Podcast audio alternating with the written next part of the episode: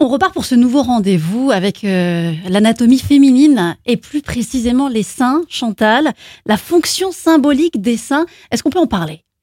Les adolescentes, euh, Myriam, commencent à cacher leur anatomie, et notamment à leurs parents, dès le début de la poussée mammaire. Et il y a des jeunes filles qui ont des petits seins très rapidement d'ailleurs. hein.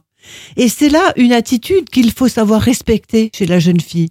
On peut d'ailleurs distinguer plusieurs évocations symboliques du sein, et notamment celle de la féminité. Parce que c'est une fonction symbolique extrêmement forte qui sera modulée en fonction du désir d'affirmation de cette féminité.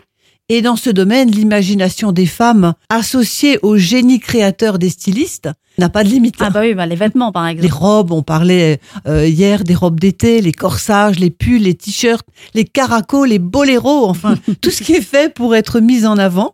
Et par le sous-vêtement ensuite qui va avoir pour fonction de donner au sein une forme idéale et parfois un volume accentué. Alors, je voulais quand même dire que dans certaines ethnies et dans certaines circonstances et certaines époques et cultures, un processus inverse tentera de faire disparaître ce symbole de féminité. Et je pense notamment aux professionnels de la danse contemporaine, à certains mannequins ou des femmes sportives. Oui, Hein c'est vrai.